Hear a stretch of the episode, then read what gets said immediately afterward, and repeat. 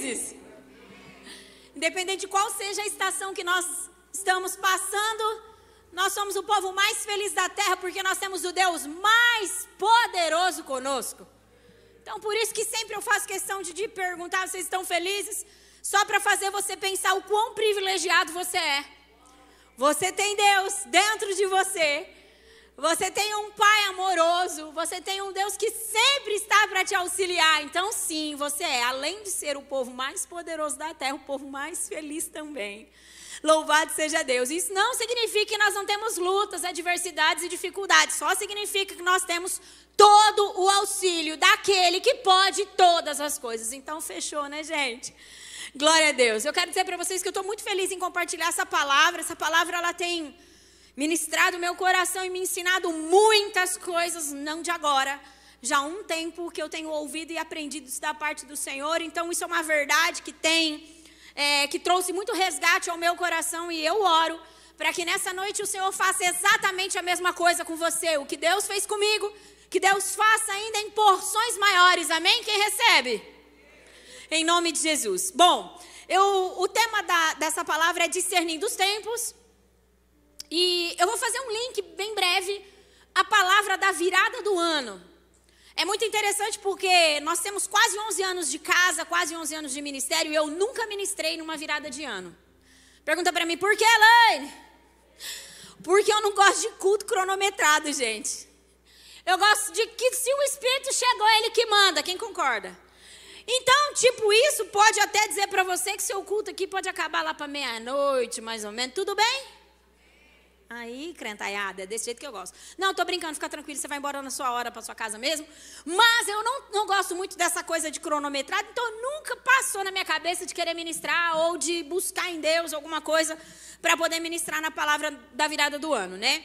E o ano passado o Senhor falou de uma maneira tão intensa ao meu coração que era para eu liberar uma palavra que é crescendo em discernimento. E aí eu de verdade, porque Deus sabe como que eu sou, como que eu funciono, eu esqueci desse negócio de que tinha uma hora certa para poder fazer a virada do ano. Eu esqueci, falei pro Rô, deixa eu liberar a palavra na virada do ano. Eu tenho algo que está queimando no meu coração, eu tenho um entendimento que eu sei que a igreja precisa ouvir. E eu entendo em Deus, porque o Senhor está me dizendo isso, que precisa ser na virada do ano. E eles, beleza, vai lá. E algumas, algumas coisas, é, é, quem, quem entra aí, se você é observador, se você não é, talvez não vê, mas eu acho que você, mesmo não sendo, acho que viu. Nós temos aqui no, como chama aqui de manhã, eu esqueci também, esse trem preto aí? Bioma. é bioma. Nós temos ali no bioma, inclusive, um bioma adesivado, né? Que 2023 é um ano de crescermos em discernimento. E é isso que Deus está nos esticando para fazer. E Deus nos deu um texto base que é Filipenses 1, 9 e 10. Não é o texto da palavra ainda. Eu só estou trazendo um link. Não vou pregar de novo o que eu preguei na virada do ano, mas só para você ver o quanto essa palavra de hoje é continuação daquela outra palavra. Então, poderia dizer, parte 1 está na virada do ano de 31 para 1 de 2023, parte 2 está no dia de hoje. Então, se você não ouviu essa palavra, ela está disponível no YouTube, crescendo em discernimento. Em nome de Jesus, vai lá ver, tá bom? Então, o texto, o versículo base, que todos os anos, e é muito interessante isso, porque mais ou menos lá para outubro, novembro, mais ou menos assim, o Senhor come, começa a comunicar nos nossos corações um versículo, um entendimento, uma palavra que nós vamos andar no próximo ano. E Deus é absurdamente assertivo. Olha que coisa. Ele sempre comunica alguma coisa que vem e faz todo o sentido naquele ano que a gente vai viver. No ano do Covid, gente, é interessantíssimo. Deus disse que haveria muita morte. E eu achava que era morte no interior, né? Vocês acreditam? E não é que morreu muita gente mesmo? É interessante isso. Então, o texto base desse ano que nós estamos vivendo é Filipenses 1, 9 e 10, que diz: Esta é a minha oração, que o amor de vocês aumente cada vez mais em conhecimento e em toda percepção, diga percepção, para discernirem, diga discernirem, o que é melhor, a fim de serem puros e irrepreensíveis até o dia de Cristo. É tão interessante porque tudo aquilo que Deus nos convida a viver, nos convida a fazer, é justamente por um propósito, por um objetivo. Então a ideia de Deus em nos darmos percepções, discernimentos, é para que nós sejamos puros e irrepreensíveis até o dia do Senhor. Essa é a ideia de Deus em nos dar discernimento. E Deus comunicou algumas coisas das quais, que depois você vai ouvir lá em detalhes essa palavra. Deus disse que esse ano seria um ano de muita prosperidade em todos os sentidos. Ou seja, tudo aquilo que nós optássemos por fazer, haveria prosperidade. Então, esse ano é um ano absurdamente poderoso e absurdamente perigoso, na mesma proporção. Porque se eu escolher o errado, vai dar ruim com gosto. Se eu escolher aquilo que Jesus deseja que eu escolha, vai dar bom com gosto. Então o Senhor disse que esse ano seria inclusive um ano de portas abertas. Por isso que nós temos, inclusive, se você não vê nosso site, rede social, tem lá portas. Por quê? Porque porta fala de oportunidade, porta fala de lugar de acesso. Esse ano o Senhor disse que seria um ano onde nós poderíamos acessar muitos lugares. Deus estaria nos liberando a viver isso. E eu costumo dizer que a impressão que eu tenho é que parece que o freio moral, sabe aquele freio moral e aquele senso do que é certo e errado, muitas pessoas parece que engoliram eles. Parece que é aquela coisa assim, Deus deixou, tipo assim, ó, eu quero que você veja seu coração, eu quero ver o que você é capaz de fazer. Parece que esse ano Deus deu uma liberada. Por que, que Deus fez isso? Pergunta para mim, por que, Elaine? Porque Deus quer que a gente se veja antes do grande e terrível dia do Senhor. É muito interessante, nós estamos falando do Maranato, o retorno do Cristo. Mas vai dar muito bom para muitos e vai dar muito ruim para muitos. Por isso que Deus está nos chamando a entrar num lugar de entendimento. É por isso que Deus está dizendo assim: cresçam em discernimento, aprendam como eu me movo, aprendam o que a minha palavra diz, aprenda a não ser um Maria vai com as outras. A minha mãe já dizia isso, sua mãe dizia. Quem a mãe dizia aqui? Não seja, Maria vai casar. Tem gente que parece que tem esse problema, né? Depende da amizade, depende com quem que tá, que é aquilo ali. Isso é muito interessante. Então, é, quando nós entramos num lugar de discernimento, a gente não vai onde está todo mundo indo. A gente ouve o Senhor, a gente busca o Senhor e a gente discerne qual é a oportunidade que eu devo realmente abraçar, qual a oportunidade que, apesar de parecer ser boa, eu não devo aceitar. Então, essa é a chamada de Deus. Inclusive, o Senhor falou sobre alianças, conexões e muito mais. Depois você vai lá dar uma lida nisso.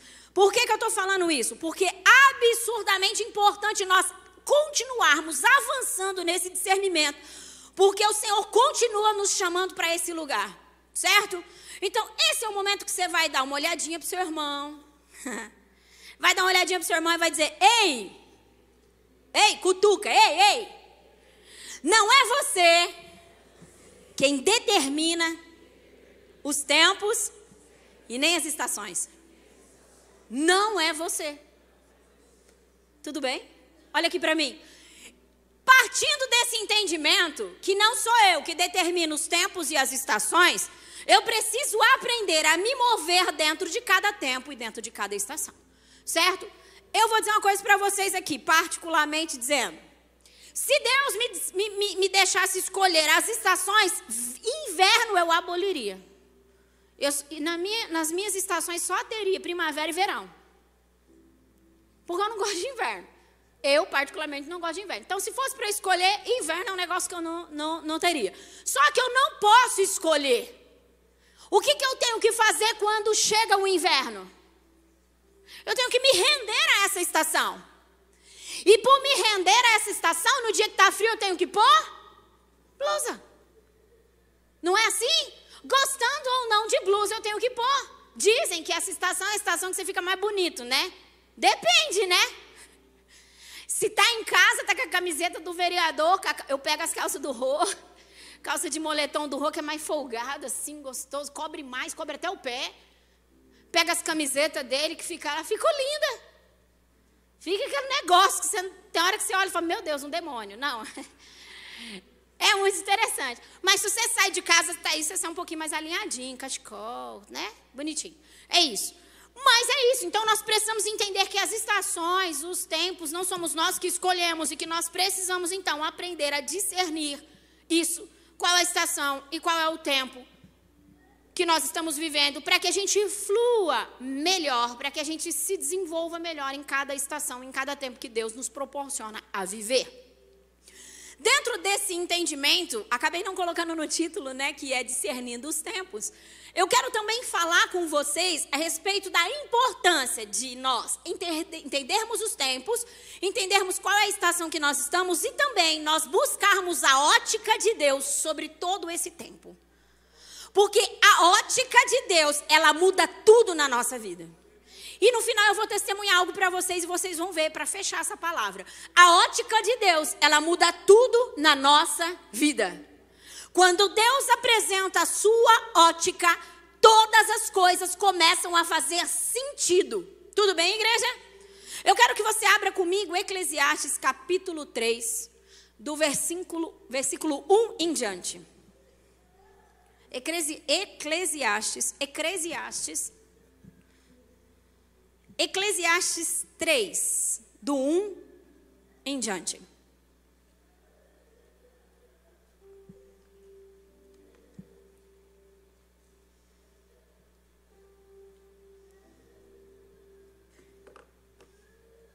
Posso ler?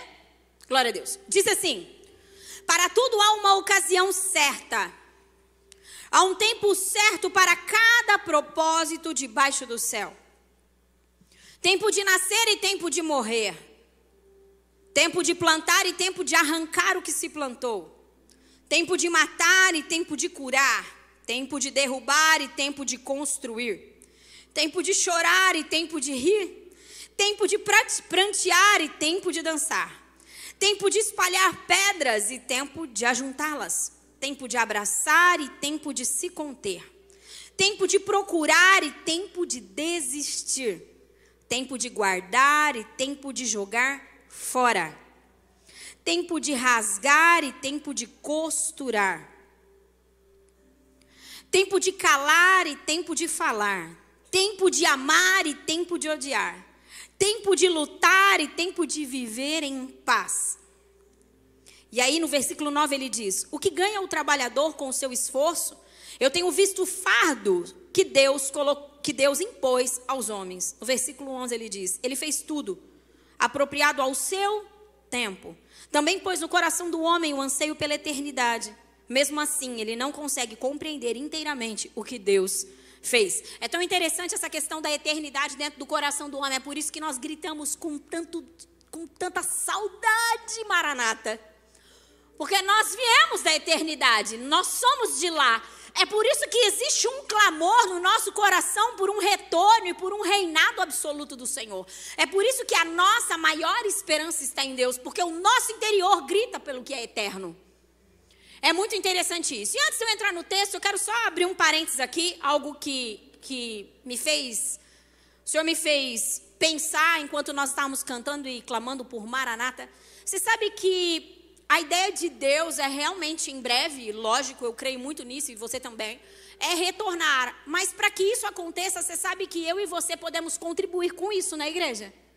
Você sabe que é mais do que em um culto tão poderoso e cheio da presença do Senhor, dessa forma nós cantarmos Maranata, é mais do que isso. A chamada de Deus para nós é para nós nos rendermos aos processos do Senhor e nós buscarmos o coração do Senhor, buscarmos os discernimentos e o entendimento da parte do Senhor e começarmos a responder como uma noiva que realmente está esperando o seu retorno para que nós venhamos a amadurecer. Porque Deus virá buscar uma noiva madura. Deus virá buscar uma noiva que entende o seu reino. Deus irá buscar uma noiva, não uma menina, mas uma mulher, uma noiva madura. Porque a Bíblia diz que os filhos meninos não podem acessar toda a herança. Porque de nada ele se discerne dos, do, difere dos escravos. Então a chamada de Deus para mim para você é mais do que em um culto de adoração desse nós gritarmos Maranata, é nós dizermos, Senhor, eu me rendo. Você sabe que todas as vezes que você diz, eu me rendo ao que o Senhor quer me ensinar, eu me rendo ao seu coração e à sua vontade, de alguma forma você está contribuindo para o maranata de Deus? Amém, glória a Deus. Voltando para o texto. Nós acabamos de ler aqui o que Salomão disse. Que é muito interessante que ele diz: há, um, há uma ocasião certa e há um tempo certo para cada propósito debaixo do céu. E aí ele começa a dizer o seguinte: há tempo de nascer e há tempo de morrer. Há tempo de plantar e há tempo de arrancar o que se plantou. Há tempo de matar e há tempo de curar. De derrubar e de construir. Lene, por que é tão importante nós falarmos sobre isso? Porque cá entre nós, se nós não discernimos qual tempo que nós estamos inseridos e qual estação que nós estamos inseridas, provável que nós venha, possamos estar numa estação de plantar. Mas se o nosso entendimento não está nisso, nós queremos colher.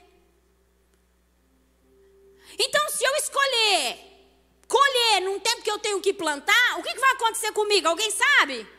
Diga, me frustrar. Porque eu vou querer colher algo do qual não está no tempo. Eu não tenho o que colher, porque o momento não é esse, o momento é de plantar. Então a minha fé começa a ser abalada. Deus não me ama. Deus não me ouve. Deus não está comigo. Porque esse negócio de ir na igreja, esse negócio de servir Deus é balela. Porque as coisas funcionam para todo mundo, só não funciona para mim. É que você não discerniu qual é o tempo que você está. E se você não começar a responder da maneira correta no tempo que você está, você nunca vai alcançar aquilo que Deus tem proposto para você. Porque há um tempo para todas as coisas. E eu quero dizer, em nome de Jesus, que você, nesse tempo, enquanto você estiver ouvindo essa ministração, não é para pensar em ninguém, é para pensar em você. Eu, eu sei que toda a comunidade, toda a igreja de Cristo tem um tempo, tem uma estação, e eu sei que Deus trabalha de uma maneira plural também. Mas eu acredito de verdade que nós não podemos tentar entender o que é plural se antes eu não entender o que é que tem a ver comigo. Nenhum perdido, ninguém que não discerne a si mesmo não pode discernir os outros, não pode discernir o que é macro. Por isso que a igreja é tão sem entendimento, a igreja no geral, porque ela não discerne nem a própria mão, direita da esquerda. Porque a igreja, ela, ela, ela, ela como o Rô disse, meu Deus, nós precisamos voltar a Sião. Nós precisamos voltar a um relacionamento com Deus. Essa é a chamada dele. Só que por muitas vezes nós, inclusive, comprometemos o nosso relacionamento com Deus porque nós queremos colher aquilo que talvez não plantamos. Ou às vezes até plantamos, mas ainda não cresceu. Não é o momento de você colher. Planta e deixa Deus dar o crescimento. Sabe por que também é importante nós entendermos isso? Porque nós lemos agora há pouco que às vezes é tempo de derrubar e às vezes é de construir. E às vezes o Espírito do Senhor está tentando te derrubar por dentro. E você está querendo fazer com que permaneça a edificação. Às vezes o Senhor está tentando te derrubar, está tentando desconstruir aquilo que você construiu. Laine, mas construir em Deus, amém, glória a Deus, mas tudo tem um tempo, meu irmão. Tem muitas coisas que eu construí em Deus e que Deus mandou para o chão. Lane, mas você construiu na carne? Não, eu construí debaixo de jejum e oração, e foi Deus quem mandou, mas foi para um tempo.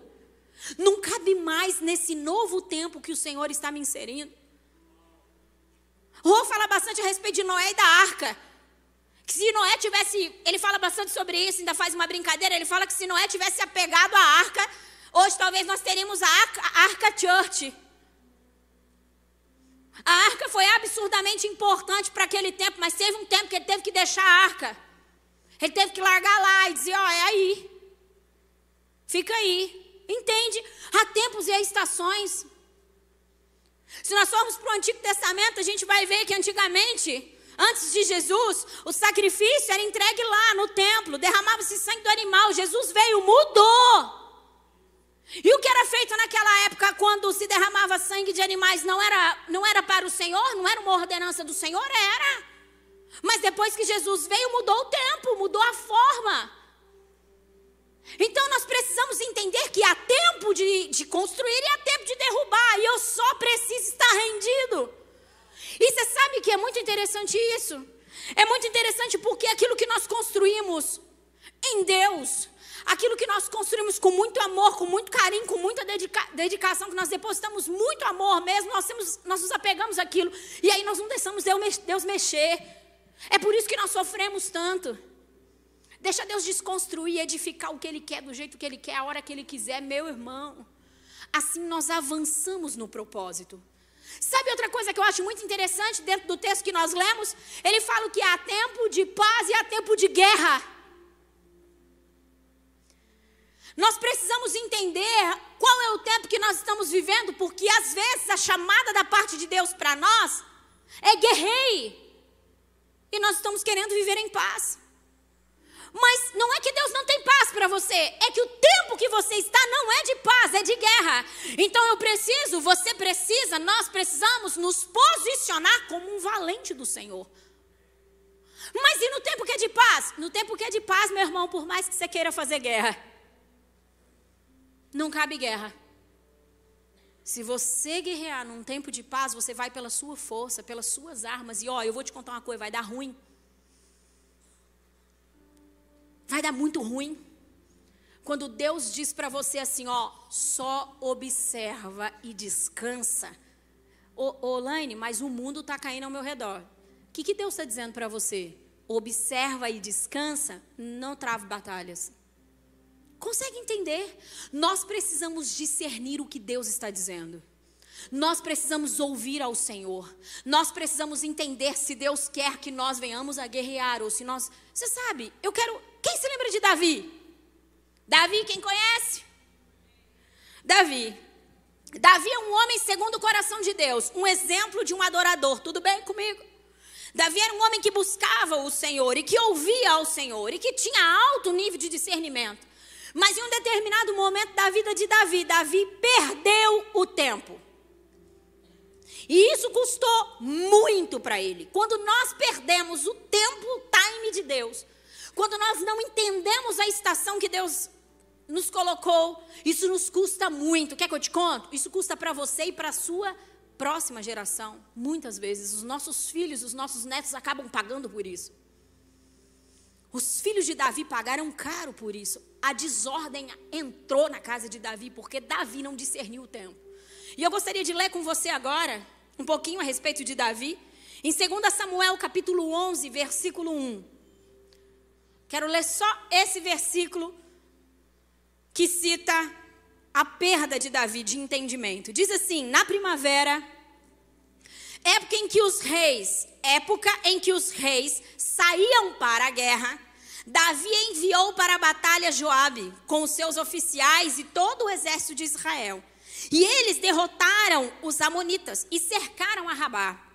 Mas, e quando a Bíblia fala mas, aí deu ruim. Davi permaneceu em Jerusalém. Se você não conhece toda a história de Davi, eu te convido a você ir conhecer, mas eu vou resumir muito aqui. Ele tinha que ter ido para a guerra. Ele enviou todos os reis e ele deveria ter ido para a guerra. Mas Davi disse: Ah, eu acho que eu estou afim de ficar aqui de boa. Eu imagino na minha mente criativa Davi dizendo assim: Os caras é bom demais, eu não preciso ir. Não vai fazer diferença. Meu irmão, peraí, se o tempo é de guerra, você tem que estar tá na guerra. Não é tempo de descansar. Daí diz a palavra que Davi estava lá no palácio numa tarde, porque acordou tarde o bichinho, né, gente? E daí ele estava lá numa tarde, de repente, ele resolve dar uma olhadinha na janela. Estou resumindo muito. E ele vê quem? Vê Batseba tomando seu banho, Davi manda chamar, ele era o cara, mandava em todo mundo, vem a mulher, ele se deita com ela e aí ferrou. Todas as vezes que nós perdemos o tempo e a estação de Deus, nós abrimos uma porta de destruição na nossa vida. Nós abrimos uma porta para muita confusão muita confusão. Muitas pessoas elas vivem uma vida confusa porque elas não conseguem discernir nada. Não sabe se é tempo de guerra, não sabe se é tempo de paz, não sabe se tem que derrubar, não sabe se tem que edificar. Não sabe se tem que nascer, não sabe se tem que morrer, não sabe. Tem coisas do espírito que precisam nascer no seu interior e você precisa se render para isso, e tem coisas que precisam morrer. Você sabe que a chamada do evangelho para você é morra? Laine, você me trouxe aqui num domingo para falar isso? É, esse é o evangelho genuíno. Negue-se a si mesmo, negue-se a si mesmo, pegue a sua cruz e morte. Consegue entender? Porque se nós morremos a morte dele, também nós vivemos a vida dele. Consegue entender? Então tem coisas aí que está precisando morrer, só que você não discerne isso. Aí você sustenta para que isso viva. E é por isso que você está confuso. E é por isso que a sua vida vive dando ruim. Consegue entender? Laine, mas é muito ruim isso aí, sabe por quê? Eu vejo o fulano ali avançando, prosperando, se dando bem, parece que a vida dele é tão leve. Talvez ele só, talvez ele só entendeu qual é a estação dele. E ele está ouvindo o Senhor e obedecendo. E talvez você não é que você não quer obedecer ao Senhor, é que você não consegue discernir. E aí por isso que tua vida está bem confusa. Então diz aqui que Davi permaneceu. Ele tinha que estar na guerra, mas ele permaneceu. E deu muito, muito, muito ruim a Davi. Por isso que é tão importante nós olharmos para nós. Eu tive um tempo com algumas mulheres que são líderes aqui na casa, ontem à tarde, e eu falava um pouco para elas sobre a importância de nós termos um tempo a sós. Aquela coisa de literalmente fechar a porta do quarto. Eu amo fazer isso. Eu sento na minha cama e eu fico ali. Ouvindo o Senhor falando com Deus. Fala lorota até falar chega. Quem fala muita lorota para Deus? Eu falo às vezes muita lorota, mas Deus não tem problema de eu falar minhas lorotas, sabia? Que Deus tem problema nenhum com as suas lorotas. Você tem problema quando você não fala as lorotas para Deus e vai falar para os outros. Prefiro falar lorota para Deus do que falar para os outros. Porque eu tenho um pai que me ensina, me ajuda, que me dá a sua ótica. Aí você vai falar lorota para os outros, aí eles vão dar a sua ótica para você aí você está ferrado. Porque a ótica do homem nunca supera a ótica de Deus. Nunca. Nunca que um homem tem tanta sabedoria como Deus. Provérbios 8 diz que Deus é a sabedoria. Eu acho muito interessante isso. Então Deus está disposto a investir sabedoria em nós, desde que nós venhamos a recorrer a Ele. Você sabe por que, igreja, por muitas vezes nós não entendemos nada na nossa vida? Pergunta para mim, por que, Elaine? Porque nós não perguntamos para Deus. A gente quer entender a partir da nossa própria ótica ou a partir dos conselhos dos outros. Lá está dizendo para mim que não é importante buscar conselhos. Olha, lógico que eu estou dizendo que é. Principalmente alguém que ama e teme ao Senhor. É muito bom, é muito bom ouvir. A Bíblia diz que na multidão de conselhos há sabedoria. Mas ouça, ó Senhor. Eu não tenho nenhuma sombra de dúvida que se Davi tivesse falado, Senhor, o senhor quer que eu vou para a guerra ou o senhor quer que eu fique aqui? Deus ia falar, Davi, vai para a guerra? O tempo nem é de guerra, Davi. Ele não teria cometido talvez um dos maiores pecados, um dos maiores problemas que ele cometeu. Quantos estão comigo? Tem noção do tamanho do livramento que Davi teria? Ele e os seus filhos? Porque você tem noção do tamanho da desgraceira que aconteceu na vida dos seus filhos? Você sabe que a gente se coloca enrascada por muitas vezes por não ouvir ao Senhor? E é isso. Vamos lá então, gente. Eu gostaria de falar com vocês a respeito de algo muito interessante. Quem se lembra do povo de Deus no deserto? Trouxe algumas, algumas, alguns entendimentos que são bem conhecidos pela igreja, porque é algo que nós batemos bastante. O povo de Deus no deserto. Vocês acham mesmo, presta atenção, que Deus teria. Achei muito interessante que nessa manhã o Rô, inclusive, citou Moisés. Gente, Deus fez com que Moisés, porque é Deus que dá a vida, tudo bem? Deus fez com que Moisés nascesse num tempo absurdamente desafiador. E Deus usou uma perseguição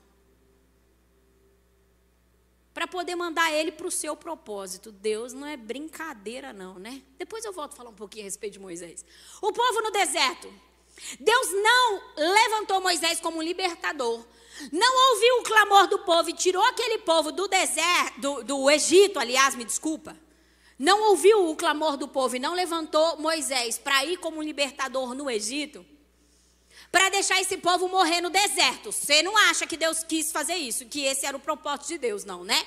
Mas o que, que a gente vê dentro desse contexto? Que o povo, quando chegou no deserto, não discerniu o que Deus estava querendo fazer. Quando o povo chegou no deserto, eles não conseguiram entender a estação que eles estavam. Por isso eles começaram a questionar Deus. Por isso eles começaram a lembrar do tempo que eles estavam no Egito e achar que o tempo do Egito era melhor. Isso acontece com a gente também. Quando a gente não discerne o que Deus está tentando fazer no hoje, a gente começa a lembrar do passado. E a gente começa a pensar naquilo que foi bom no passado. E às vezes nem foi tão bom assim, mas a mente humana ela tem uns probleminha, ela esquece fácil. A gente faz cada coisa, na política então nem se fala, né? A gente esquece fácil e vota de novo. A gente esquece fácil das coisas, a nossa mente é curta, a memória. E daí o povo está no deserto e eles começam a lembrar. Eles não lembraram das coisas ruins, mas começaram a lembrar das comidas ruins, dos pepinos, do cebola. E aí eles começaram a dizer: Nós estamos aqui. Olha, eu quero dizer uma coisa para você. Deus dava maná todos os dias para ele no deserto. E o dia que eles reclamaram que não tinha carne, Deus mandou tanta cordeni, cordenize, codornizes. Codornizes. Vai, fala aí. Codornizes. Deus manda. Fala, povo. Ai, vocês também não conseguem falar? É codorna, gente. É galinha pequena. Deus mandou. Deus mandou. Então Deus não tinha problema. O problema deles era comida, não. O problema deles é não entender a estação, é não entender o tempo. Você sabe que por muitas vezes Deus nos leva ao deserto porque Ele está nos preparando para a terra prometida. E a gente bate o pé e reclama com Deus por isso. E a gente perece nesse lugar. E ó, eu vou contar uma coisa para vocês que aconteceu com aquele povo. A geração não foi. Dois foi, Josué e Caleb. Aquele povo pereceu tudo no deserto porque não entendeu. Porque e todas as vezes que a gente não entende o que Deus está desejoso em fazer, a gente entra num lugar de confusão, eu já falei isso, e a gente entra também num lugar de murmuração. Quem aqui um dia já disse, não precisa levantar a mão, não precisa se expor desse jeito, mas eu me exponho. Eu não concordo com o Senhor, Deus. Alguém já, de uma maneira ousada, disse isso para Deus, eu já disse. Deus quer dizer, eu não concordo não. Deus, estou achando que esse negócio aí, acho que o senhor está equivocado. Por quê? Porque a nossa ótica é totalmente diferente da ótica de Deus. E talvez esse povo começou a fazer exatamente isso. Agora, meu irmão, deixa eu te contar uma coisa. Cutuca o irmão aí agora mais uma vez e fala assim: ó, 40 anos não é 40 dias. Não era para ter ficado 40 anos. Esse deserto que você está passando talvez não era para ter durado tanto. É que você não está discernindo que estação que você está, por isso você não rende, não se rende. Deus está querendo tirar suas cascas, Deus está querendo, destruir coisas, Deus está querendo matar coisas, Deus e você quer guardar, quer se proteger. Meu irmão, deixa eu te falar uma coisa: diante da presença do Senhor, nós não temos que tentar nos proteger, nós temos que estar rendidos.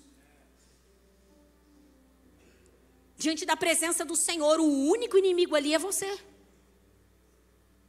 De você mesmo. Porque se tem alguém na face da terra que pode impedir o que Deus disse que faria na sua vida, pergunta para mim: quem é, Elaine? Diga eu. Então, dentro da presença do Senhor, o único problema é você. Então, se Deus fala, eu vou te desconstruir, eu sei que não é nada fácil isso, mas se renda. E você vai ficar muito melhorzinho do que você era antes. Porque Deus faz exatamente assim. E às vezes nós temos essa resistência de deixar Deus fazer. Quem se lembra de João Batista? João Batista era o cara. Jesus disse, Jesus disse que dentro dos nascidos de mulher ele era o o maior. Ou Jesus disse isso, que dentro dos nascidos de mulher, João Batista era o maior.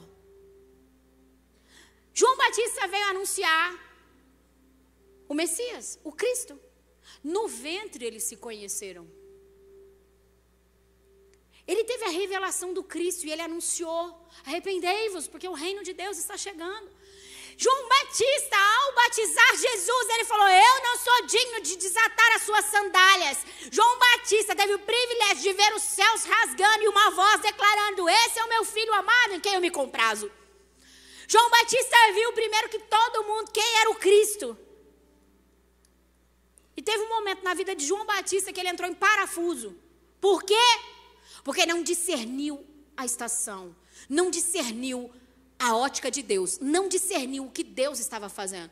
E eu vou ler com você aqui só para você entender. Lucas 7, do 18 ao 22.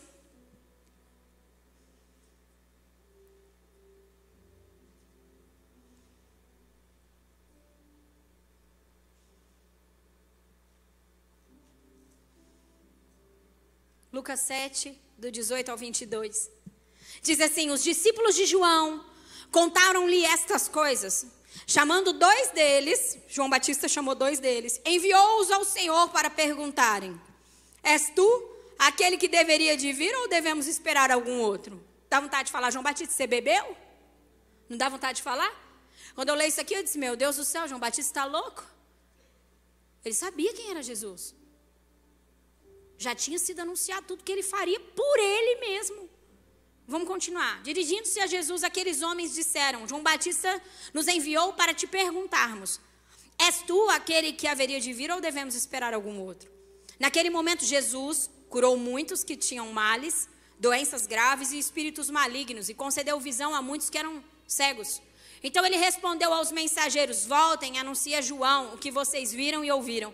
Os cegos veem, os aleijados andam, os leprosos estão purificados, os surdos ouvem, os mortos são ressuscitados e as boas novas são pregadas aos pobres. O que, que Jesus estava falando? Jesus falou assim: já sei como que eu vou aliar a visão de João Batista de novo. Eu vou manifestar o meu reino para que os seus discípulos vejam, para que eles cheguem lá e dizem: Ei, aquilo que você disse um dia que iria acontecer, nós vimos. Jesus só estava tentando trazer um resgate para João Batista para dizer assim: a estação que você anunciou, ela chegou. Você sabe o que, que acontece, igreja? Porque por muitas vezes a gente, a gente entra em crise e a gente se perde no tempo que nós estamos, porque nós não concordamos com a maneira como Deus está fazendo. Todos nós aqui temos uma promessa da parte de Deus, eu não tenho dúvida. Pastor, é a primeira vez que eu estou numa igreja evangélica. Deus tem uma promessa para você. Deus tem uma história linda, violentíssima para você.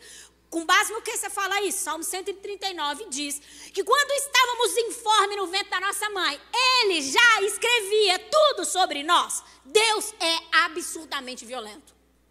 Deus não cria filhos para inutilidade. Você acha mesmo que Deus ia colocar você na barriguinha da sua mãe para você nascer, crescer, engordar e morrer? Não. Deus tem uma missão para você, Deus tem um propósito para você, Deus tem depósitos sobre você. Hoje de manhã eu falava com uma, com uma irmã e ela veio me entregar uma visão que ela teve violenta sobre mim, que era a resposta de Deus para mim. Ela disse: Meu Deus, pastora, quando Deus me mostrou aquilo, eu disse: Nossa, eu não sou ninguém. E eu disse: Como? Ai, pastora, mas eu te entregar uma visão. E eu disse: Como? Ai, eu acho que eu sou tão pequena. Eu falei: É mesmo, né? Eu falei: Deus mora dentro de você.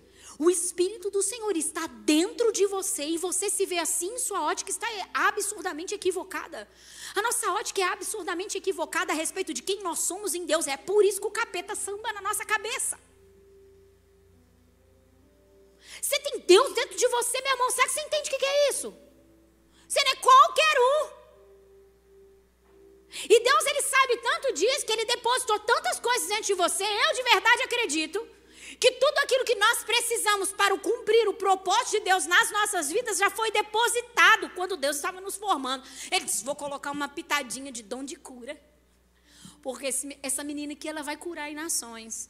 Eu vou colocar uma pitadinha de discernimento. Porque eu vou colocar. E Deus foi depositando em nós coisas que vai sendo despertado, que vai sendo ativado conforme nós vamos respondendo qual é a diferença de uma pessoa que flui muito bem em Deus e a outra que não flui? Resposta, só essa a diferença. Não é que um é mais amado e outro não. Não é que um, mais, um é escolhido e outro não. É resposta para Deus. O quanto você cede aos processos, o quanto você se rende ao Senhor, o quanto você se dedica ao Senhor, o quanto Deus é o primeiro na tua vida. É só essa a diferença. Nenhuma outra. Quantos estão comigo? Então, é muito interessante a respeito de João Batista e que eu quis trazer aqui, inclusive, Davi e João Batista para vocês, pelo fato de que ele era um homem que tinha um alto nível de discernimento, mas um momento, a partir do momento que ele não concordou com a movimentação de Deus, pronto, ele se tornou confuso e questionar, questionador daquilo que Deus estava fazendo. Quem se lembra de Elias, o profeta? Um dos maiores profetas da palavra. Elias é o cara o profeta. Não é qualquer profeta, não, meu irmão. O profeta. Teve um momento de Elias, na vida de Elias, que ele não concordou com a movimentação de Deus. Ah, eu tava, agora eu entendi perfeitamente o que eu estava falando. Lembrei. Fala glória a Deus. Gente, eu estava dizendo o seguinte: quando nós não concordamos com aquilo que Deus é, realmente está fazendo, Me perdi de novo. Ah, pô, deu 87 pela minha mente aí, é o capeta. Ah, de Elis. Ah, meu Deus, me ajuda. Tem, tem algo tão violento aqui, alguém que precisa ouvir, o capeta tá querendo impedir. Sai, capeta, em nome de Jesus.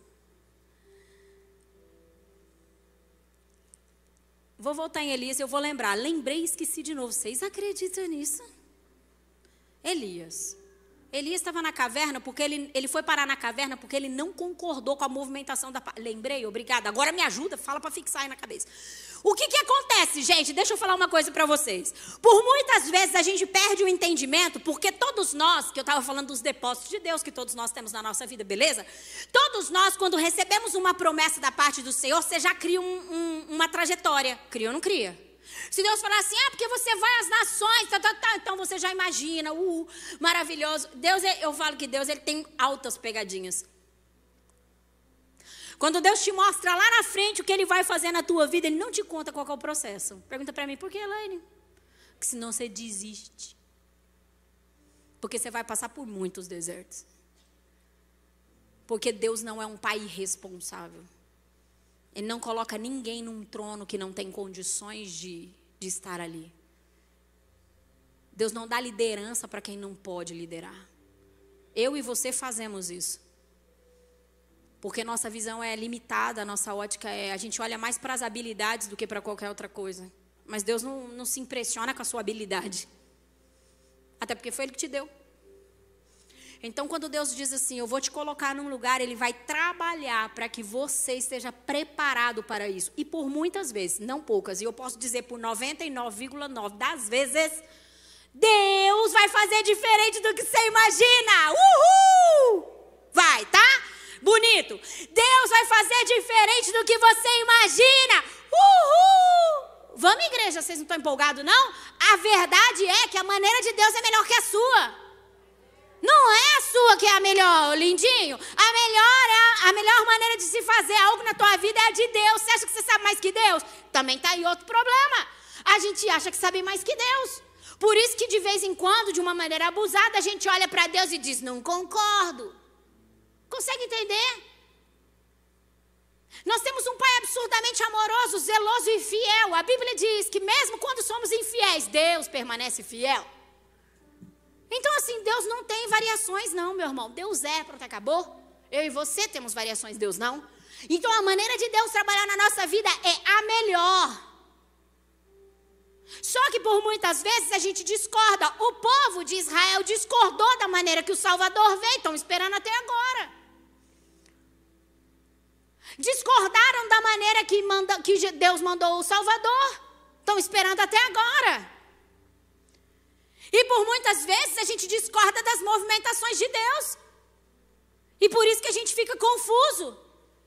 E é por isso que o nosso coração vai se perdendo. E aí, quando o nosso coração começa a se perder, a gente começa a entrar num lugar de incredulidade. Aí a gente costuma fazer a pior de todas as burradas. Pergunta para mim qual é, pastora? Fazer do nosso jeito. Deixa comigo, Deus.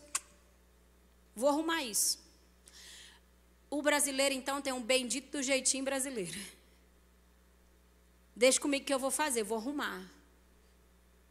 Então, se Deus diz que você ia às nações, você começa com conexões. Deixa eu fazer conexões, network no mundo gospel. Deus achou Davi, meu irmão, lá no meio do pasto com as ovelhas. Achou, você acredita? Achou Moisés no deserto. Quem mais aí, lembra? De alguém que. Gideão. Escondido. Eu sou o menor de todos, Deus, seja forte quando eu. Deus achou. Deus te acha onde você estiver. Não estou dizendo que relacionamento e amizade não é bom. Eu só estou dizendo que ele não precisa da sua força. Deus não precisa. Você precisa estar num lugar de obediência para discernir o que Deus está dizendo. Quantos, estão comigo? A palavra da manhã não foi gravada e não foi nada disso que eu preguei. Isso não é lindo? Deus queria falar com você mesmo. Então é muito importante nós estarmos nesse lugar de não resistir Deus. É muito importante nós não ficarmos questionando ao Senhor. é importante nós estarmos nesse lugar de rendição e confiarmos no seu amor. E a partir disso, Deus tem liberdade para fazer o que ele deseja. E aí tudo flui na nossa vida. Você sabe que o deserto vai demorar na sua vida até o. Te... Eu acho muito legal isso, porque o deserto, como eu já falei, ele nos prepara para entrar na terra prometida. Então, o deserto é uma grande escola. E todas as vezes, agora pega isso no teu espírito em nome de Jesus. Ninguém quer ir para o deserto, meu irmão. Lógico que não, só que todo mundo quer sentar no trono, né? Ninguém quer ir para o deserto, mas todo mundo quer acessar a terra prometida, né? Uma terra prometida sem antes um deserto, meu irmão, é a maior perdição que eu e você pode ter. Se a gente não entrar num processo de tratamento e Deus faz, fizer aquilo que Ele disse que faria, meu irmão, eu talvez teria coragem de fazer um negócio desse, mas Deus não tem com uma pessoa. Porque aí dá poder para quem não foi tratado, para você ver. Sabe que é por isso que a igreja fica gritando, gritando, vem Senhor, quero unção, quero poder, mas muda muita coisa? É porque a igreja precisa entrar no processo. Deixa eu te falar uma coisa: Deus está escolhendo um povo dentro do povo. Está. E quando o mover vier, não vai vir sobre todos, vai vir sobre aqueles que escolheram os batismos de fogo. Vai vir sobre aqueles que, apesar de não entender, obedeceram. Que, apesar de doer, permaneceram. É sobre esses, porque são esses que estão capacitados e preparados para suportar o poder de Deus. O poder de Deus não é para qualquer pessoa. O poder de Deus sobre a vida de uma pessoa pode ser altamente poderoso e altamente destrutivo. Poder é poder. Por isso que Deus está, oh, ei, igreja, desperta, vamos discernir o que estamos vivendo. Venha discernir qual estação você está. Venha discernir se é primavera, colhe as flores. Contemple. Se é outono, deixa cair o que está seco. Se é inverno, permaneça no frio. Ei, vai dar certo. Consegue entender? E é isso que Jesus quer. Vamos lá então. Quem se lembra de José? O do manto colorido. José, um homem também bastante conhecido pela palavra, também muita gente prega sobre ele. José era o filhinho queridinho do papai. Mas um dia ele teve dois sonhos, e eu vou resumir muito. E esses sonhos falavam de governo. E é aquilo que eu te disse, Deus nos prega algumas, algumas peças. Com todo respeito do mundo, eu falo isso sobre Deus. Ele anuncia para você aonde que você vai chegar, mas não te conta o processo. Então Deus deu sonho para José, ele era um cara com certeza absurdamente coração rendido, era um homem muito obediente ao seu pai, sem nenhuma sombra de dúvidas, ele era esse cara. E então Deus disse assim: Quero que José viva todo o propósito que eu tenho para ele. Então o que, que Deus fez? Aproveitou o coração dos irmãos e falou: Vou play no processo de José. Play no processo de José. E depois você pode ouvir um pouco mais a respeito disso. Gênesis 45 dá uma estudada a respeito da história de José. Mas eu quero te dizer que os seus próprios irmãos, irmãos de sangue, que morriam de inveja de José, porque ele era o queridinho do papai, tinha um manto colorido e por aí vai. Esses caras, os seus próprios irmãos, pegaram José. A ideia deles era matar. Mas aí não deu muito certo, porque Deus não deixaria ele morrer mesmo. e aí eles cataram o irmão deles, José, jogou num poço, depois vendeu como escravo para o Egito. E depois lá, vendido como escravo, um cara que tinha vários benefícios na sua casa, o queridinho do papai, vendido como escravo, ele foi acusado de ser um abusador. E José foi para onde, igreja? Quem sabe? Na cadeia. Na cadeia, José permaneceu entendendo algumas coisas da parte de Deus, foi exaltado, voltou, e então José começou a viver resumir muito a história de José. Aquilo que Deus um dia disse que José viveria. E eu quero ler com você só esse versículo, Gênesis 45, do 4 ao 5. José já no trono, vivendo a promessa. Quem, quer, quem, quem aí quer viver a promessa? você precisa, você, você não, não pode desistir do processo. Porque se você desistir do processo, você não vai viver promessa nenhuma. A gente costuma dizer o seguinte, que no cemitério é o lugar que mais tem promessa, não é não, gente? É mesmo. Quantas pessoas foram enterradas ali que tinham promessas absurdas para mudar nações, mas elas não concordaram com Deus. Elas não aceitaram os processos do Senhor e os batismos de fogo. Deus queria derrubar, elas queria que edificasse. Deus queria que plantasse, elas queria colher. Deus queria que morresse, elas queria que vivesse. E deu isso. Foi sem viver aquilo que Jesus tinha. Gênesis 45, 4 e 5 diz: Cheguem mais perto, disse José a seus irmãos. Quando eles se aproximaram, disse-lhes: Eu sou José. Porque até então eles não sabiam quem aquele homem era o seu irmão, aquele que vocês venderam ao Egito.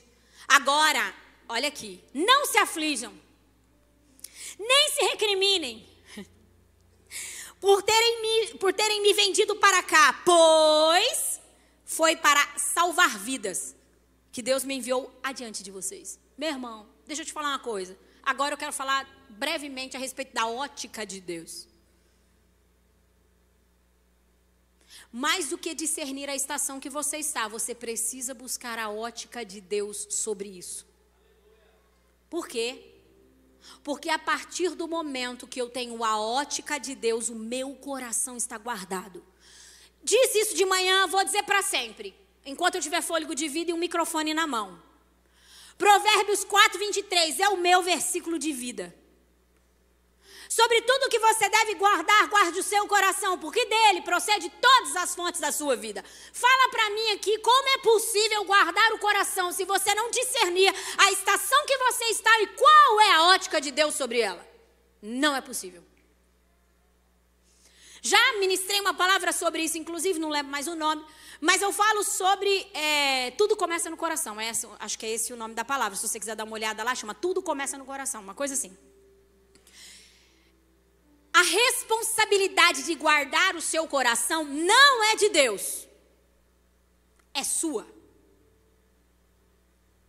Só que se você for um Maria vai com as outras, alguém que não discerne tempo, não discerne nada, ouve tudo de todos e abraça toda a ideia de todo mundo, só de Deus que não, porque você não concorda, porque de Deus sempre vai ser para te tirar de uma zona de conforto. É igual aquilo, tem gente que não gosta de ouvir o pai e mãe, gosta de ouvir o amigo. Porque o amigo bate nas costas e diz, vai lá, amigo entre aspas, né? E o pai e a mãe vai tentar abrir seu olho. Então é melhor ouvir o amigo do que ouvir o pai e a mãe. Por quê? Porque se você quer fazer ruim, se você quer, se você quer fazer alguma coisa, é tão engraçado isso. Às vezes a gente vai, num, vai dar um atendimento, dar conselhos, e a pessoa já vem com a ideia pronta. Ela já vem com aquilo que ela quer ouvir. E aí você diz, meu Deus, vai dar tão ruim. E aí você fala assim, meu irmão, ó, deixa eu te falar. Não, pastora, não, não, não, não. E eu vou contar uma coisa para você. Se um dia você sentar comigo numa mesa de aconselhamento e você falar que Deus te disse, eu vou, eu vou deixar você quebrar a sua cara. Porque a hora que você coloca na, na, numa, numa mesa de aconselhamento que você ouviu Deus e Deus te disse, vai lá. Quem sou eu na fila do pão? Se Deus te diz, quem sou eu para dizer qualquer coisa ao contrário? Mas tem gente que coloca Deus me disse porque não quer fazer outra coisa a não ser aquilo que já está programado para fazer. Então vai lá. Consegue entender? Deus faz isso com a gente também. Quando você insiste, insiste, insiste com Deus, Deus fala, vai lá. Faça. Viva o que você está querendo viver. No final das contas, aí, então, estou falando sobre Provérbios 4, 23, sobre a importante nós guardarmos o nosso coração. Só que para que eu guarde o meu coração de verdade, eu preciso de discernir o tempo que eu estou vivendo e eu preciso ter a ótica de Deus. Porque vai ter momentos, meu irmão, deixa eu te contar uma coisa: vai ter momentos ruins e difíceis, desertos, que você vai querer colocar na conta do capeta. Mas não é o capeta. Quem que mandou José para o Egito? Quem que mandou José para o poço? Quem que fez com que os irmãos vendessem ele pra, como escravo? Ele disse assim, ó, foi Deus quem me mandou antes para salvar vidas. A gente tem uma ideia tão doida a respeito de Deus, e a gente precisa desconstruir isso, porque Deus vai se manifestar cada vez mais dessa forma nesses últimos tempos. De que Deus é amor. Sim, Deus é amor. Deus não tem amor, não. Deus é amor. E é a própria sabedoria. Ponto. Só que a ideia de amor que nós temos é absurdamente equivocada. Então, o amor de Deus não diz sobre conivência. O amor de Deus diz muito sobre correção. Então, às vezes, quando nós estamos passando por algumas situações, a gente quer colocar na conta do capeta.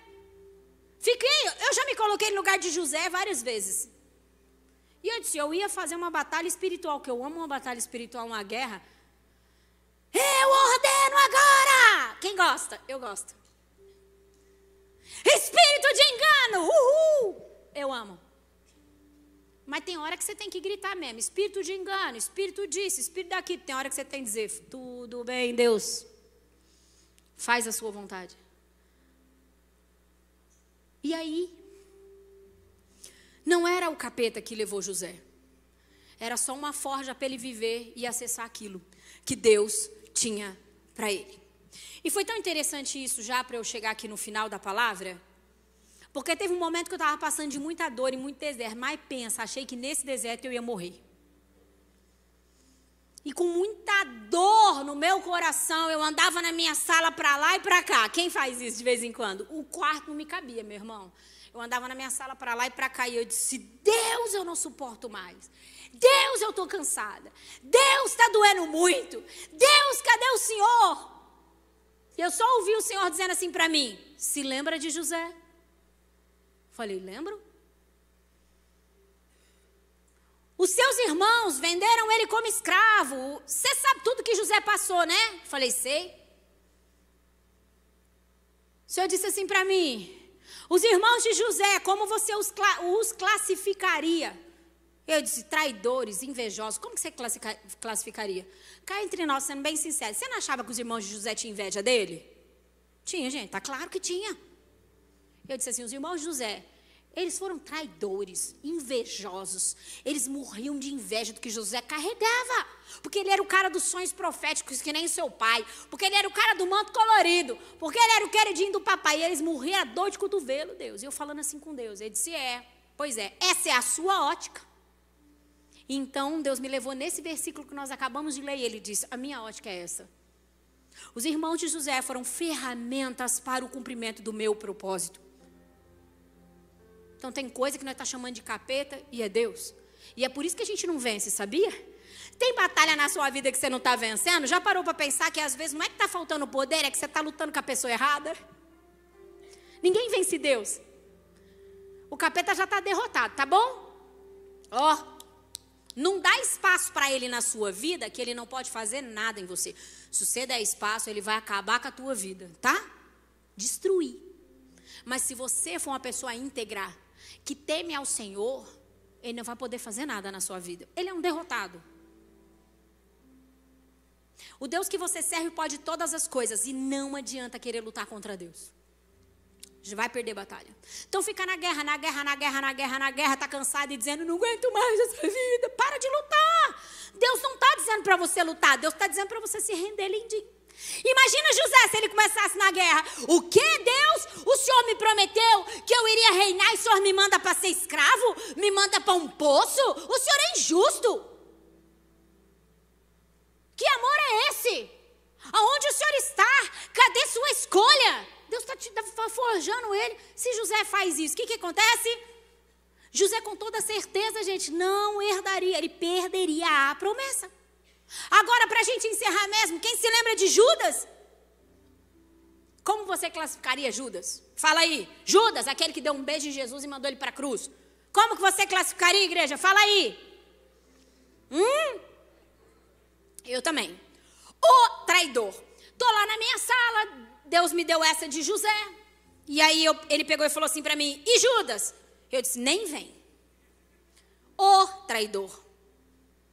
A Bíblia diz sobre isso. Ele é o traidor. Ele traiu o Senhor. Aí ele diz: Essa é a sua ótica. Eu não estou brincando, gente. Deixa eu falar uma coisa para vocês. A igreja do Senhor precisa ouvir. A Bíblia diz que as suas ovelhas ouvem a sua voz. Se você não está ouvindo o Senhor, peça para que Deus venha falar com você e sensibilizar os seus ouvidos. Ele quer falar com você. O véu foi rasgado. Nós não precisamos, você não precisa de mim para ouvir Deus. Você pode falar com Ele, Ele está disposto a falar com você. O véu rasgou, igreja.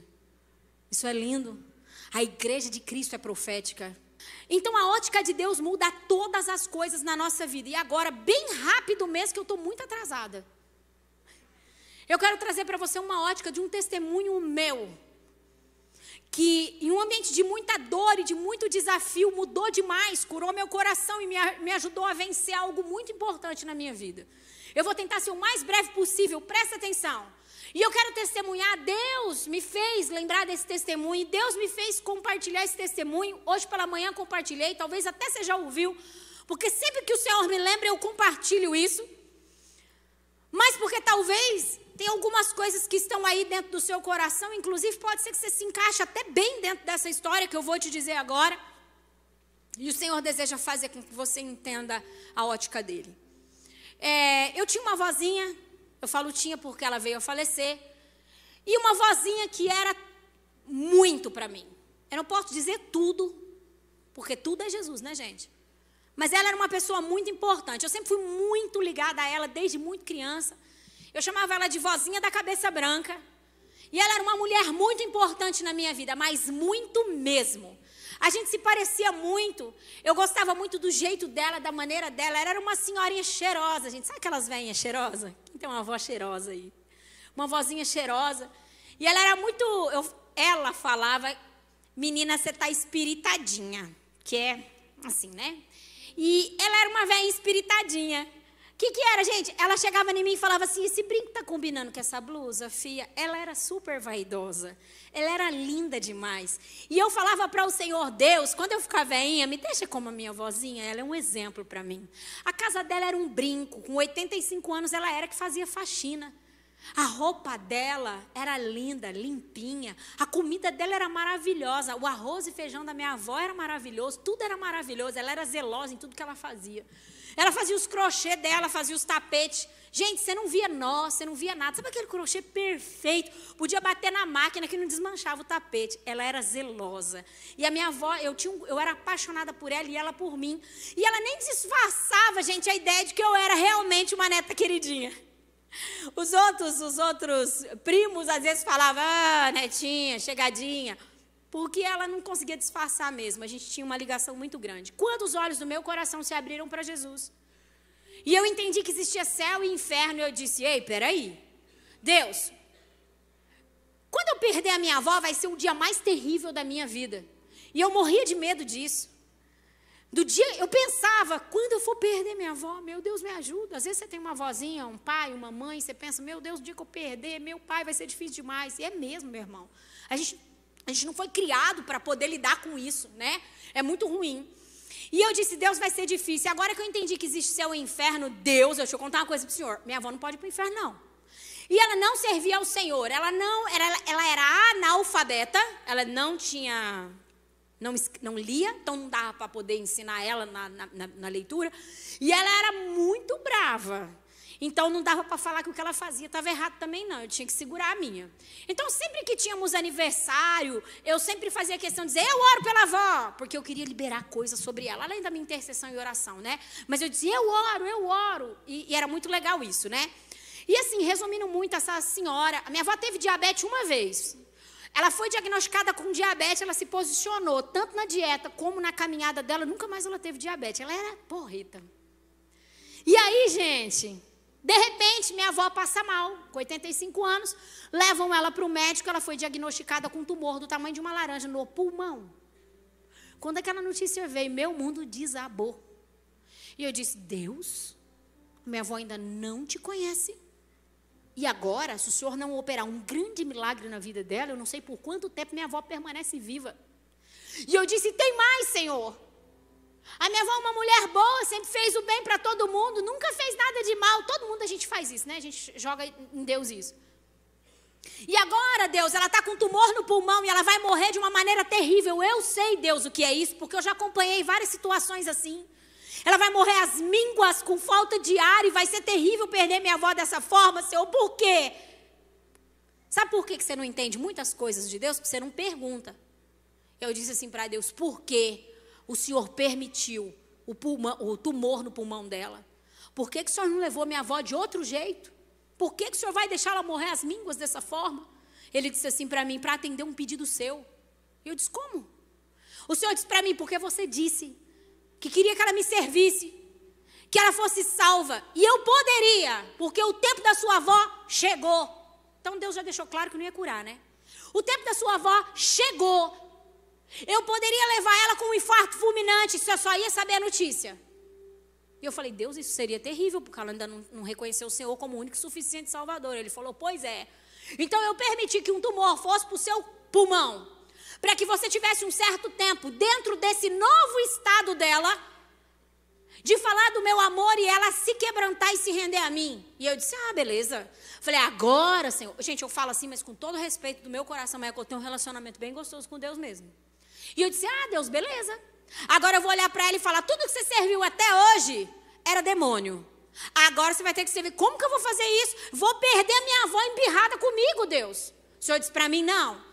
Meu irmão, deixa eu te falar uma coisa: em Deus tem todas, diga assim, em Deus tem todas as estratégias que eu preciso. Aí ele disse para mim: não. Então, quando eu perguntei para Deus, então tá, então vou fazer isso, como que eu faço para apresentar o Senhor para minha avó? E me deu estratégia, gente. Ele disse: você vai falar para ela sobre o livro da vida, porque na religião que ela vai, eles não falam sobre o livro da vida. Ela nunca ouviu falar de livro da vida. E a hora que você fala para ela sobre o livro da vida, ela vai dizer assim: não conheço. E aí você vai dizer para ela: o livro da vida é o livro que está escrito o nome de todos aqueles que pertencem a Deus. E aí você vai fazer uma oração com ela de arrependimento e pedindo para que o nome dela seja escrito no livro da vida, eu salvo ela. Falei, combinado? Fechou? Aí o que, que eu fiz? Fiquei de olho, sempre acompanhando a minha vozinha no processo ali. A primeira internação que ela teve, que ela passou mal, veio uma falta de ar muito grande, a gente já esperava isso. Ela veio, eu corri, fui junto. Chegamos lá na, na parte da internação, óbvio que ela precisaria ficar internada, não tinha como, o contexto era esse. Na parte da emergência ali ainda, ficou eu e ela. Sabe aqueles quartos de emergência que espera vagar um quarto para a pessoa subir? Estou eu e ela lá. Deus, ele é zeloso. Mandou todo mundo embora. Ficou eu e a minha avó lá. E aí eu disse, o quê? Vou falar agora. Porque eu não sabia até quando a minha avó ia ficar. Vai que de repente dá uma falta de ar muito grande. Uma senhora de 85 anos, eles entubam ela e ela perde a consciência. E aí eu peguei e disse assim, vó, deixa eu te falar uma coisa. A senhora já ouviu sobre o livro da vida? Ela falou, óbvio que ela disse. Deus disse que ela ia dizer não, né? Ela disse: Não, nunca ouvi falar disso, não. Falei, vó, o livro da vida é. E contei para ela o que, que é que Deus tinha me falado. E aí ela, eu peguei e falei assim: Eu sei que a senhora pertence ao Senhor. Então, vó, vamos pedir para Deus colocar seu nome nesse livro? Ela falou: Vamos. Falei, então a senhora vai fazer uma oração aqui comigo? A senhora vai repetir tudo que eu falo? Sim, eu não sou boba nem nada. Já comecei, Senhor, me perdoa, porque às vezes eu servi ao Senhor de uma maneira equivocada. E ela repetindo. Me perdoa porque às vezes eu trilhei alguns caminhos, Deus, que não eram os seus, e ela repetindo. E aí, quando eu disse assim, agora, Senhor, eu te reconheço como meu único e suficiente Salvador. E aí, eu disse, escreve, para ela repetir, o meu nome, no livro da vida. E quando eu disse isso, Deus, na sua bondade, na sua misericórdia, abriu a minha visão. E eu tive uma visão ali, orando com ela.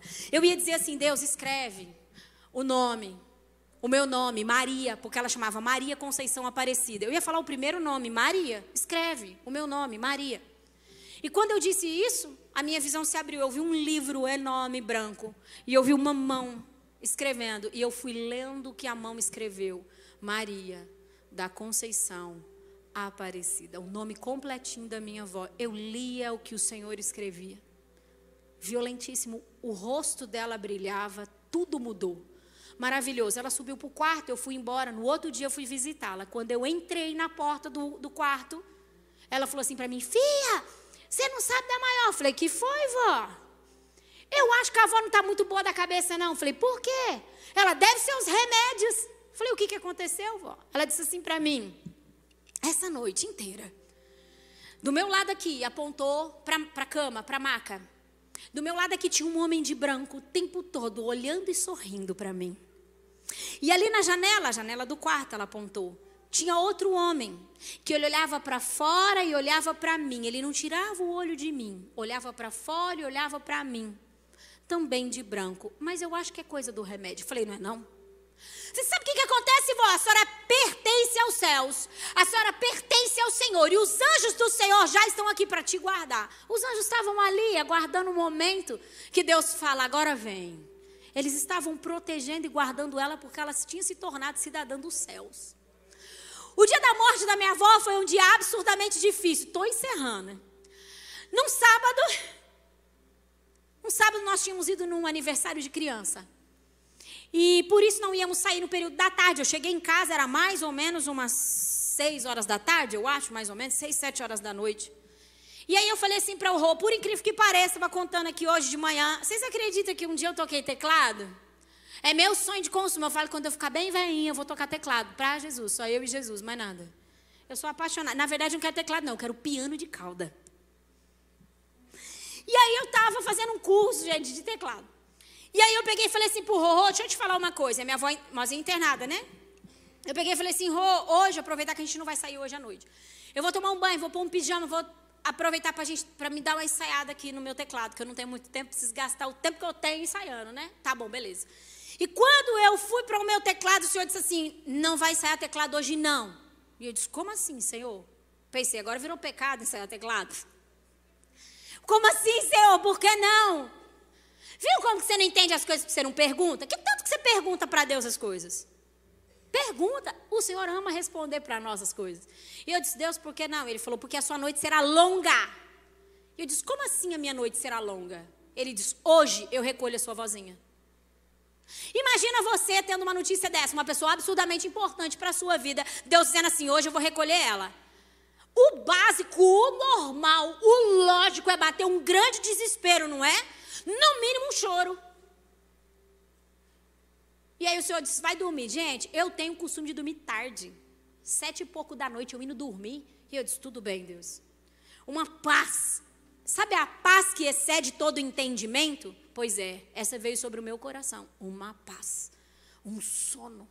Eu deitei sete e pouco da noite com o celular do meu lado. Quando deu 11 horas da noite, meu celular tocou. Era minha mãe. E eu atendi elas, filha, você sabe o que aconteceu? E eu disse, sei. Ela falou, pois é, o Senhor recolheu a avó hoje. Eu disse, eu sei, mãe, estou indo aí. E eu passei uma noite inteira, era 11 horas da noite, eu descansei um pouquinho. Por isso a minha noite seria longa. Eu passei a noite inteira do lado da minha mãe, acordada na casa dela, até dar o horário do velório para então eu poder ir para o velório. A ótica de Deus muda todas as coisas. Eu poderia, inclusive, blasfemar e dizer: Deus, o Senhor não me ouviu, orei a minha vida inteira, desde que eu te conheci pela minha voz, o Senhor permitiu ela passar por um processo desse? Quer que eu te conte uma coisa? Pergunta para mim se a minha avó morreu às mínguas sofrendo. Não. Sabe o que a médica disse? Ó, oh, no mínimo um ano, ela vai durar um ano. Não vai ser fácil, mas ela vai durar um ano. Eu não sou boba nem nada, disse para minha mãe, disse para minha tia, disse para todo mundo. Eu também disse porque tinha uma ligação muito grande. Eu entrego a minha vozinha para o Senhor.